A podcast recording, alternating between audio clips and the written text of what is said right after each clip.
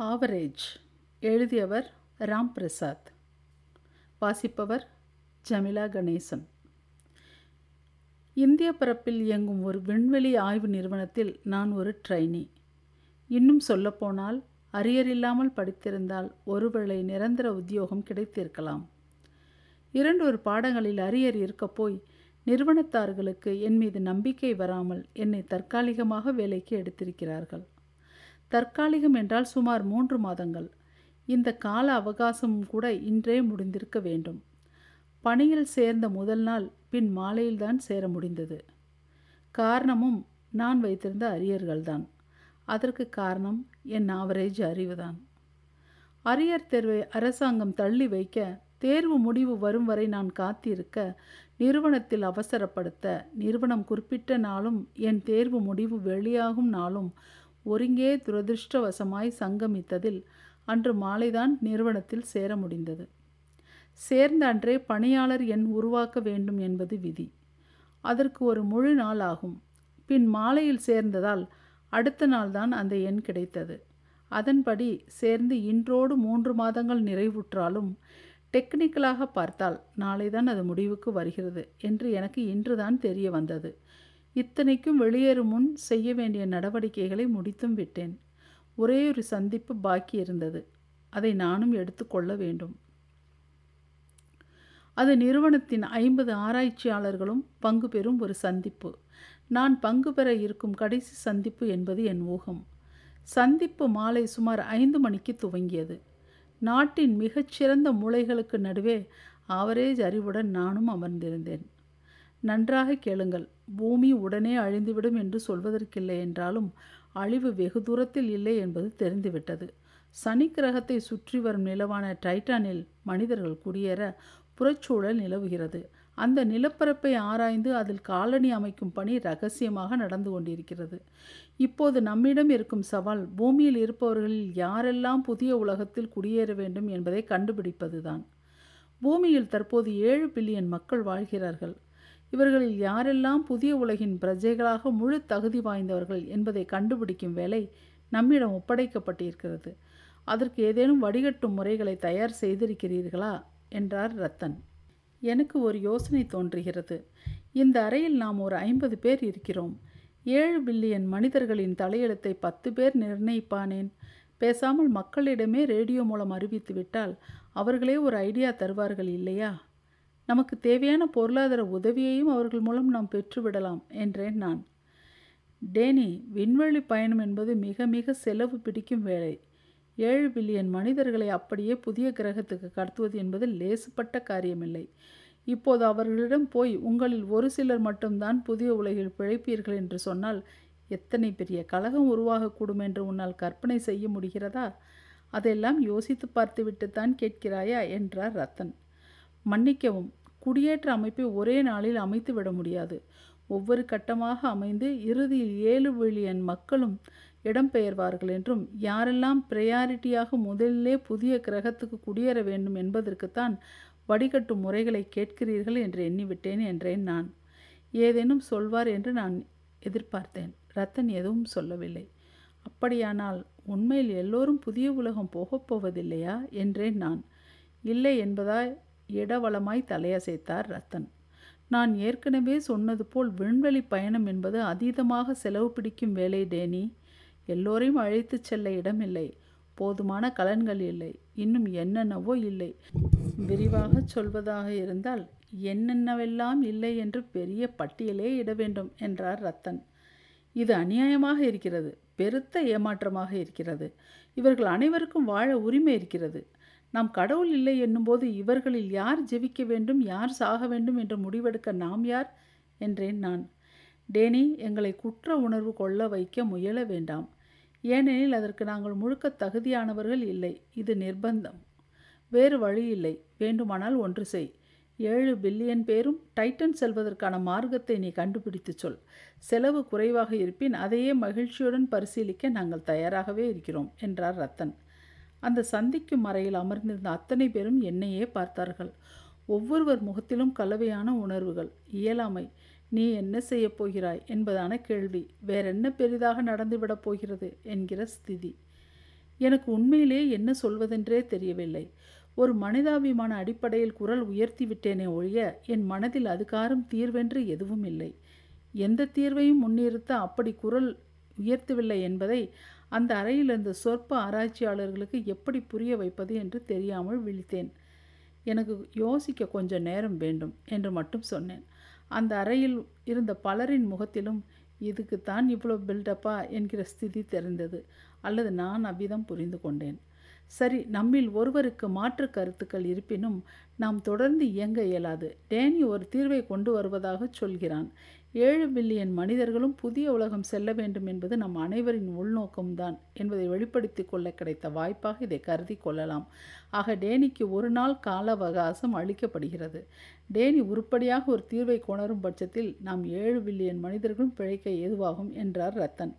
எனக்கு முதன்முறையாக உள்ளுக்குள் நாக்கு நாடி நரம்புகள் அனைத்தும் தந்தி அடிப்பதைப் போல உணர்ந்தேன். ஏழு பில்லியன் ஜனமும் புதிய உலகம் செல்லப்போவதில்லை என்பதை கேட்டதும் இயல்பாக வெளிப்பட்ட ஏமாற்றத்தை பகிர்ந்தது தவறோ என்று அடுத்து வந்த சில மணி நேரங்கள் எனக்கு புரிய வைத்தது. எத்தனை யோசித்தும் ஒரு உருப்படியான தீர்வும் தோன்றவில்லை. நான் அந்த கேள்வியை அந்த சந்திப்பில் எழுப்பிய போது ஏன் அத்தனை பேரும் என்னை ஒரு விதமாக பார்த்தார்கள்? அவர்களின் மனத்திலெல்லாம் என்ன ஓடிக்கொண்டிருந்திருக்கும் என்று என்னால் ஊகிக்க முடிந்தது. ஆனால் அது ஏதோ என் தோல்வியை இயலாமையை நானே பகிரங்கமாக எனக்கு ஒரு இயலாமை இருக்கிறது என்று தண்டோரா போட்டு அறிவித்து விட்டோமோ என்று தோன்றிய போது வெகுவாக தாமதமாகி விட்டதையும் என்னால் உணர்ந்து கொள்ள முடிந்தது. மறுநாள் அடுத்த சந்திப்பில் என்னிடம் தீர்வு குறித்து எல்லோரும் கேட்கையில் எப்படியெல்லாம் சமாளிக்கலாம்? என்று யோசிக்கலானேன். எழவு அதற்கும் கூட ஒரு உருப்படியான ஐடியாவும் கிடைக்கவில்லை. காலனியாக்க எதை எதையெல்லாம் தீர்வாக்கி இருக்கிறார்கள்? என்பதையெல்லாம் என் மடிக்கணினியில் வருவித்து சோகமாக பார்த்து கொண்டிருந்தேன். செவ்வாய் கிரகம் கிட்டத்தட்ட பூமி போன்ற ஒரு கிரகம். மார்க் வாட்னி என்பவர் அதில் தொலைந்து போய் பின் பல மாதங்கள் கழித்து உயிருடன் மீட்கப்பட்ட கிரகம். அவரால் உருளைக்கிழங்கு விளைவிக்கப்பட்ட கிரகம். அதற்கு அடுத்தபடியாக சீரீஸ். அது சந்திரனை விடவும் மிக மிக சிறியது. இன்னும் சொல்லப்போனால் அது ஒரு கிரகம் கூட இல்லை ஒரு குறுங்கோள். அதான் அதாவது சிறு கோள் பனிக்கட்டியாக நீர் இருக்கிறது ஆனால் ஈர்ப்பு விசை இல்லை சுத்தமாக இல்லை என்றில்லை மிக மிக லேசாக இருக்கிறது. இதே காரணத்தால் அங்கு வளிமண்டலமும் இல்லை. இதற்கு அடுத்தபடியாக சனி கிரகம் அதன் நிலவான டைட்டன். டைட்டனில் சந்திரனில் இருப்பதை விடவும் லேசான ஈர்ப்பு விசையும் அடர்த்தியான வளிமண்டலமும் காணப்படுகிறது. இது செவ்வாய் கிரகத்துக்கு நேர் எதிரானது. இதனாலேயே மனித பரவலுக்கு செவ்வாயை விட டைட்டன் உகந்ததாக பார்க்கப்படுகிறது. நீர் ஆதாரம் நைட்ரஜன் மற்றும் இதர ஹைட்ரோ கார்பன் இருப்பு போன்றவைகள் டைட்டனையே சாதகமாக இடமாக்குகின்றன. எதை எதையோ யோசித்து கொண்டிருந்த போது அது என் மண்டைக்குள் எங்கோ ஒரு தீப்பொறி போல் பற்றி கொண்டது. ஈர்ப்பு விசை இல்லை வளிமண்டலமும் இல்லை. மண்டைக்குள் இனம் தெரியாத பூர்வீகம் அறியாத ஒரு ஒளி சட்டென வேர்விட்டு கிளை பிரிந்து இலைகள் விரித்து மரமாகி அகலவாகில் விரிந்து கொண்டே போய் பெருஞ்சோதியானது. அலுவலகத்தை அடைந்த ஆராய்ச்சி பகுதியில் இருந்த சூப்பர் கம்ப்யூட்டர்களில் எனது ஐடியாவை உள்ளீடு செய்து சோதித்து பார்த்தேன். அப்படி ஒன்றும் மோசமில்லை என்றே பதில் வந்தது. அலுவலகத்தின் ஜிம்மில் இருந்த குளியலறைக்கு சென்று குளித்துவிட்டு வர விடிந்திருந்தது. அன்று அலுவலகத்தின் சந்திப்பறையில் சுமார் ஐம்பது விஞ்ஞானிகள் ஆராய்ச்சியாளர்கள் முன் சீரீஸை பயன்படுத்தி கொள்ளலாம் என்று நான் சொன்னபோது அரை உறக்கத்தில் இருந்த ஐம்பது பேரும் எழுந்து அமர்ந்தார்கள். நீ உனக்கு வரும் மின்னஞ்சல்களை சரியாக வாசிப்பதில்லை என்றே கணிக்கிறேன். டேனி சீரீஸ் குறுங்கோள் குடியேற்றத்துக்கு உகந்ததல்ல என்பதை விவாதித்து முடித்து அதை தீர்வுகள் பட்டியலிலிருந்து கூட தற்காலிகமாக விலக்கி வைத்தாகிவிட்டது. நீ அதையெல்லாம் பார்க்காமல் என்றவர் சற்று இடைவெளி விட்டு அதை பற்றி ஏற்கனவே ஆயிரம் முறை பார்த்தாகிவிட்டது. அதில் ஈர்ப்பு விசை மிக மிக பலவீனமான அளவில்தான் இருக்கிறது. நிறைய நீர் இருக்கலாம். அது ஒரு முறையான கோள் கூட இல்லை. அதில் குடியேற்றத்தை பரப்பும் திட்டம் ஒரு காலத்தில் இருந்தது. சனி கிரகத்தை சுற்றி வரும் நிலவான டைட்டனில் மனிதர்கள் குடியேற சாத்தியக்கூறுகள் அதிகம் இருக்கின்றன என்று தெரிந்துவிட்ட பிறகு சீரிஸ் ஒரு பொருட்டாக இல்லை. நமக்கு இப்போது அது பிரச்சனை இல்லை டேனி என்றார் ரத்தன். சீரீஸில் குடியேற்றம் அமைப்பதை பற்றி பேசவில்லை நான் என்றேன். ரத்தன் என்னை கேள்வியாய் பார்த்தார். உன்னை பற்றிய ரிப்போர்ட் பார்த்தேன். எங்கள் நேரத்தை வீணாக்க வேண்டாம். செவ்வாய் கிரகத்துக்கும் வியாழன் கிரகத்துக்கும் இடையில் சூரியனை மையமாக கொண்டு சுற்றி வரும் குறுங்கோளையா சொல்கிறாய்? என்றார் ரத்தன். அதுவே தான் ஆனால் நாம் அதை குடியேற்றத்துக்கு பயன்படுத்தப் போவதில்லை. மாறாக அதை ஒரு போக்குவரத்து முனையமாக பயன்படுத்தி கொள்ளலாம் என்றே நம்புகிறேன் என்றேன் நான். போக்குவரத்தா? எதற்கும் எதற்கும் போக்குவரத்து? அந்த அறையில் இருந்த ஏனைய விஞ்ஞானிகள் ஆராய்ச்சியாளர்கள் என்னையும் ரத்தனையும் மாறி மாறி பார்த்தார்கள். தங்களுக்குள் எதையோ கிசுகிசுத்து கொண்டார்கள். இவன் என்ன சொன்னாலும் நிறுவனம் இவனை வேலைக்கு எடுக்க வாய்ப்பே இல்லை என்று அவர்கள் பேசிக்கொள்வதை டெலிபதி திறன் இல்லாமலேயே என்னால் புரிந்து கொள்ள முடிந்தது. விளக்குகிறேன். ஏழு பில்லியன் மனிதர்களையும் டைட்டன் கிரகத்திலிருந்து பூமியிலிருந்து கடத்த தடையாக இருப்பது போக்குவரத்து செலவுகள். விண்வெளி பயணம் சுமார் ஆறு முதல் ஏழு மாதங்கள் ஆகும். இந்த செலவினங்களை குறைக்க செக்கு மாடு போல் பூமிக்கும் சனி கிரகத்திற்கும் சென்று வரக்கூடிய இடையூறுதி போன்ற ஏற்பாட்டை செய்ய சீரீஸ் குறுங்கோள் பொது பொருத்தமான ஒன்று என்பது என் அவதானம் என்றேன் நான். எதை வைத்து அப்படி சொல்கிறாய்? என்றார் ரத்தன். கவனியுங்கள் சீரிஸை காலனி ஆக்க விடாமல் தடுப்பது அதன் மிக மெல்லிய ஈர்ப்பு விசை. ஆனால் போக்குவரத்துக்கு அதுதான் கச்சிதமான தேவை. சீரிஸ் பூமிக்கும் சனிக்கிரகத்துக்கும் இடையில் சென்று வருமானால் அதன் மீது மனிதர்களுக்கு நீள் உறக்க குடுவைகளை கட்டமைக்க முடிந்தால் போதுமானது. ஈர்ப்பு விசை இல்லாமல் இருப்பதால் எந்த ஒரு கலனையும் கொண்டு சீரிஸ் மீது இறக்கி ஏற்றலாம். செவ்வாயை போன்ற கிரகங்களில் இது சாத்தியமில்லை. செவ்வாய் கிரகத்தின் அதிக ஈர்ப்பு விசைக்கு தரையிறக்கி ஏற்ற நாம் அதிகமான எரிபொருளை செலவிட வேண்டி வரும். சீரிஸில் அந்த பிரச்சனை இல்லை. சரி ஆனால் நீ அடிப்படையை மறந்துவிட்டு பேசுகிறாய். நீ ஏன் ட்ரெயினியாக சேர்ந்தும் வேலைக்கு தேர்வாகவில்லை என்பதை மீண்டும் ஒரு முறை அழுத்தம் திருத்தமாக நிரூபிக்கிறாய் டேனி. சீரி செவ்வாய் கிரகத்துக்கும் குரு கிரகத்துக்கும் இடையில் சூரியனை மத்திமமாக கொண்டு சுற்றி வருகிறது. பூமிக்கும் சனி கிரகத்துக்கும் இடையில்லை. முதலில் அடிப்படைகளை தெரிந்து கொள் என்றார் ரத்தன். குரலில் லேசான எகத்தாளம் அதை நான் புறக்கணித்தேன். ஒவ்வொரு முறையும் ஒரு தேடல் கோள் பூமியை விட்டகன்று வேறொரு கிரகத்திற்கு செல்கையில் பூமியை அதன் சுற்றுவட்ட பாதையிலிருந்து தள்ளி வைக்க கூடும் ஒரு உந்து விசையை வெளிப்படுத்தித்தான் செல்கிறது. என்ன ஒன்று? அந்த உந்து விசை அத்தனை திடமானதாக இல்லை என்பதால் அது பூமியை எதுவும் செய்வதில்லை. சீரிஸ் பூமியை விடவும் அவ்வளவு ஏன்? பூமியை கிடையாக சுற்றி வரும் சந்திரனை விடவும் மிகவும் சிறிய குறுங்கோள். சுற்றளவு வெறும் அறுநூறு மைல்தான். நாம் செய்ய வேண்டியதெல்லாம் சீரிஸை பூமியின் ஈர்ப்பு விசைக்குள் நகர்த்தி வந்து சனி கிரகத்தை நீழ்வட்ட பாதையில் எப்போது சுற்றி வரும் ஒன்றாக மாற்ற வேண்டும். அதற்கு நம்மிடம் வழிமுறைகள் இருக்கிறது.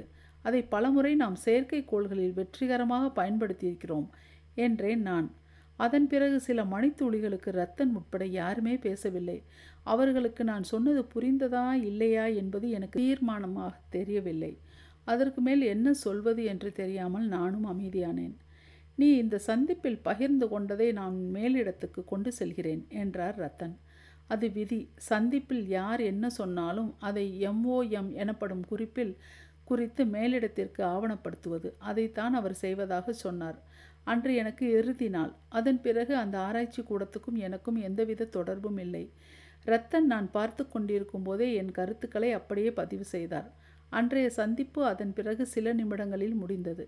நான் நம்பிக்கை இழந்தவனாய் என் இருக்கைக்கு வந்து என் பொருட்களை எடுத்து பேக் செய்ய துவங்கினேன். அப்போது எனக்கு ஒரு அழைப்பு வந்தது.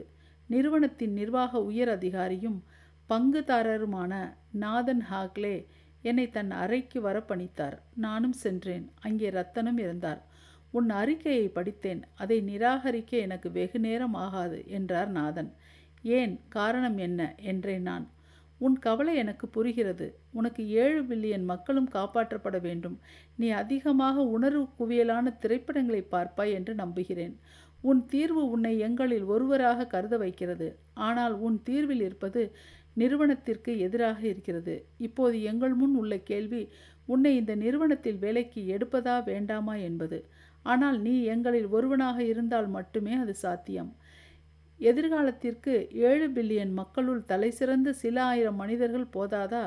ஏழு பில்லியன் மக்களும் ஏன் தேவை என்பதை தர்க்க ரீதியாக நீ என்னை கன்வின்ஸ் செய்துவிடு. உன்னை நான் இந்த நிறுவனத்தில் அனுமதிப்பதோடு மட்டுமல்லாமல் உன் தீர்வையும் ஏற்கிறேன் என்றார் நாதன். நான் அவரையே பார்த்தபடி அமர்ந்திருந்தேன். உனக்கே தெரியும் ஒரு பள்ளிக்கூட வகுப்பறையை எடுத்துக்கொள். அறுபது பேர் படிக்கிறார்கள் என்றால் அறுபது பேரும் விண்வெளி ஆராய்ச்சிக்கு தயாராவதில்லை. அந்த அறுபதில் பாதி எவ்வித நுண் அறிவுக்கும் பொருத்தமானவர்களாக கூட இருக்க மாட்டார்கள். என் கேள்வி இதுதான். இவர்களை சிறமேற்கொண்டு புதிய உலகத்திற்கு அழைத்துச் செல்வதில் என்ன பலன் இருக்கப் போகிறது? இவர்கள் எங்கும் ஒரு ஒழுங்குக்கு கட்டுப்பட மாட்டார்கள். இவர்கள் இருக்கும் இடத்தில் ஒழுங்கீனங்கள் மிகுக்கும். ஒழுங்குடன் இயங்குபவர்களின் ஒட்டுமொத்த வினைப்பயன் இவர்களால் சிதைவுறும். நுண்ணறிவுடன் ஒரு ஒழுங்குடன் செயல்பட்டவர்களால்தான் மானுடம் படிப்படியாக முன்னேறி இப்போது இருக்கும் இடத்திற்கு வந்திருக்கிறது. நுண்ணறிவு கூடியவர்களால் தான் உருவானது. இந்த நிறுவனமும் கூட இல்லையா? என்றார் நாதன். இந்த கேள்விகளுடன் நீங்கள் எங்கே செல்கிறீர்கள் என்பது புரிகிறது. ஆல்பர்ட் ஐன்ஸ்டைன் எப்போது பிறந்தார்? ஆயிரத்தி எண்ணூற்றி எழுபத்தி ஒம்போதில் ஜெர்மனியில். அவர் பத்தாம் நூற்றாண்டிலேயே பிறந்திருக்கலாமே? பிறந்திருக்கலாம். ஆனால் அப்போது பிறந்திருந்தால் அவருடைய இலக்கு ஈர்ப்பு விசையை கண்டுபிடிப்பதாக இருந்திருக்கும். அதிலேயே அவரது காலமும் கழிந்திருக்கும். சார்பியல் கோட்பாட்டை அவரால் கனவில் கூட கண்டிருக்க முடியாது. எக்ஸாக்ட்லி அப்படியானால் கண்டுபிடிப்புகள் காலத்தின் பொருட்டு நிலைத்தன்மை வாய்ந்தவைகளாகத்தான் இருக்கின்றன. என்று கொள்ளலாமா? நியூட்டனுக்கு முன் ஐன்ஸ்டைன் பிறந்திருந்தால் ஈர்ப்பு விசையை ஐன்ஸ்டைனும் சார்பு கோட்பாட்டை நியூட்டனும் கண்டுபிடித்திருக்க சாத்தியப்பட்டிருக்கும் அல்லவா? நாதனும் ரத்தனும் ஏதும் பேசாமல் என்னையே பார்த்தபடி அமர்ந்திருந்தார்கள். இருவருக்குமே காண கிடைத்தது ஒழுங்கற்றவைகள்தாம் என்பது என் அவதானம். நியூட்டன் ஈர்ப்பு விசையை மட்டுமேயும் ஐன்ஸ்டீன் சார்பியல் கோட்பாட்டை மட்டுமேயும் கண்டுபிடித்திருக்க பிறந்தவர்கள் அல்ல. அவர்கள் தங்கள் முன் இருந்த ஒழுங்கற்றவைகளை ஒழுங்கு செய்ய கிளம்பித்தான் நியூட்டனும் ஐன்ஸ்டைனும் ஈர்ப்பு விசையையும் சார்பியல் கோட்பாட்டையும் முறையே கண்டுபிடித்தார்கள். ஆனால் கண்டுபிடிப்புகள் காலத்தின் பொருட்டு நிலைத்தன்மை வாய்ந்தவைகளாகத்தான் எப்போதும் இருந்திருக்கின்றன. தேவைகள் எல்லா காலத்திலும் எழுந்திருக்கின்றன. அவைகளே கண்டுபிடிப்புகளுக்கு அடிப்படைகளாக இருந்திருக்கின்றன. இந்த ஒட்டுமொத்த நாடகத்திலும் உள்ள ஒரே மாறிலி ஒழுங்கும் ஒழுங்கு அற்றவைகளும் தான். ஆக மானுட மேன்மைக்கு கண்டுபிடிப்புகள் தேவையெனில் கண்டுபிடிப்புகளுக்கு ஒழுங்கு அமைதல் நோக்கமாக இருக்க வேண்டுமெனில் ஒழுங்கற்றதும் அங்கே இருக்க வேண்டும். ஒழுங்கற்றது இல்லாமல் ஒரு ஒழுங்கு உருவாக வாய்ப்பில்லை. ஒழுங்கே ஒழுங்கற்றவைகள் உருவாக காரணமாகும். ஒரே உந்துவிசை ஒழுங்கற்றவைகளின் மத்தியில் தான் ஒழுங்குக்கென ஒரு அர்த்தம் பிறக்கிறது. ஆக நமக்கு ஒழுங்கும் ஒழுங்கற்றவைகளும் சமமான அளவில் தேவைநாதன் என்றேன் நான். இன்னும் சொல்லப்போனால் சுமார் இருபத்தி ஐந்து ஆண்டு காலமாக விண்வெளி ஆராய்ச்சியில் இருக்கும் உங்கள் நிறுவனத்தில் ஆயிரக்கணக்கான வல்லுநர்கள் பணியாற்றி இருக்கிறார்கள். நான் சொன்ன இந்த தீர்வை அதாவது சீரிஸை போக்குவரத்துக்கு பயன்படுத்தி கொள்ளும் தீர்வை இதற்கு முன் எத்தனை பேர் சொல்லி இருக்கிறார்கள் என்றேன் தொடர்ந்து. நாதன் ரத்தனை கேள்வியாய் பார்க்க ரத்தன் பூஜ்யம் என்றார். வேடிக்கை கவனித்தீர்களா? இந்த நிறுவனத்தில் இன்றெனக்கு இறுதி நாள். எனினும் இந்த தீர்வு இங்கிருக்கும் எல்லோரை விடவும் குறைவாக மதிப்பெண் வாங்கியிருக்கும் எண்ணிலிருந்து தான் உதித்திருக்கிறது என்பதை உங்களால் மறுக்கவே முடியாது என்றேன் நான். நாதன் என்னை அர்த்தமாய் பார்த்தார். ஆறு மாதங்களுக்கு பிறகு என் முன்னே இருக்கும் மாபெரும் திரையில் சீரிஸ் குறுங்கோளை உந்து கருவிகளை கொண்டு பூமியின் ஈர்ப்பு விசைக்குள் சனிக்கிரகத்தை சுற்றி வரும் நீள்வட்ட பாதையில் நிலைநிறுத்துவதை மேற்பார்வை பார்த்து கொண்டிருக்கிறேன் நான். இனி இந்த குறுங்கோள் ஒரு போக்குவரத்து இடைநிலையமாக பயன்பட இருக்கிறது. இதன் மீது மனிதர்கள் நீள் உறக்கத்தில் பயணம் செய்யக்கூடிய நீள் உறக்க குடுவைகள் பொருத்தப்படும். இனி இந்த குறுங்கோள் பூமியை மையமாக கொண்டு சனியை சுற்றி ஒரு நீள்வட்ட பாதையில் செக்கு மாட்டை போல் சுற்றுவர இருக்கிறது. அதனை நாங்கள் எங்களுக்கு சாதகமாக பயன்படுத்தி பூமியில் இருக்கும் ஏழு பில்லியன் மக்களையும் பகுதி பகுதியாக சனிக்கிரகத்தின் நிலவான டைட்டனிற்கு இடம்பெயரச் செய்ய இருக்கிறோம். இனிவரும் காலங்களில் பூமி மனிதர்கள் வாழ இயலாத ஒரு வெற்று கிரகமாகவும் டைட்டன் மனிதர்களின் புதிய கிரகமாகவும் இருக்கப் போகிறது. இது காரம் எவ்வித பயனும் அற்றிருந்த ஒரு நிலா மனித உயிர்களுக்கான இருப்பிடமாக பிரபஞ்ச இருப்பில் ஒரு அர்த்தத்தை உருவாக்கப் போகிறது. இதுகாரும் சூரிய குடும்பத்தில் உயிர் இருப்பு தனக்கு மட்டுமே என்றிருந்த பூமி இனி வரட்டு மண்ணாக இருக்கிறது. என்னை பொறுத்த மட்டில் இந்த ஆராய்ச்சி நிறுவனத்தில் எனக்கு முன்னால் பணியில் இருந்த எல்லோரின் கண்களுக்கும் தென்படாத ஒன்றை தென்பட வைக்க என் ஆவரேஜ் அறிவுதான் லென்ஸாக உதவியது எனலாம். சீரிஸை காலனியாக்கவே எல்லோரும் யோசித்தார்கள். சீரிஸின் மெல்லிய ஈர்ப்பு விசை வளிமண்டலம் இன்மை ஒரு பெரும் குறையாக தெரிந்தது அவர்களுக்கு. ஆனால் இவைகள் ஏன் எனக்கு குறையாக தெரியவில்லை? என்னை இவைகளை சாதகமான அம்சமாக பார்க்க வைத்தது எது? இதையெல்லாம் வைத்து யோசித்து பார்க்கும்போது ஆவரேஜ் அறிவுகளின் கண்களில் படவெனவே சில தீர்வுகள் காத்திருக்குமோ என்று தோன்றுகிறது. நியூட்டனும் ஐன்ஸ்டைனும் மாறினாலும் எப்படி தீர்வுகள் நிலைத்தன்மை வாய்ந்தவைகளாக இருக்குமோ அதுபோல் ஆவரேஜ் அறிவுகளின் கண்கள் படவென காத்திருக்கும் தீர்வுகளும் நிலைத்தன்மை வாய்ந்தவைகளாக இருக்குமோ என்று தோன்றுகிறது. வாழ்க்கையில் வெற்றி பெற சில நேரங்களில் நாம் ஆவரேஜ் அறிவுக்கு நம்மை நாமே சிதைத்து கொள்வதும் ஒரு தீர்வுதான் என்றே புரிந்து கொள்கிறேன்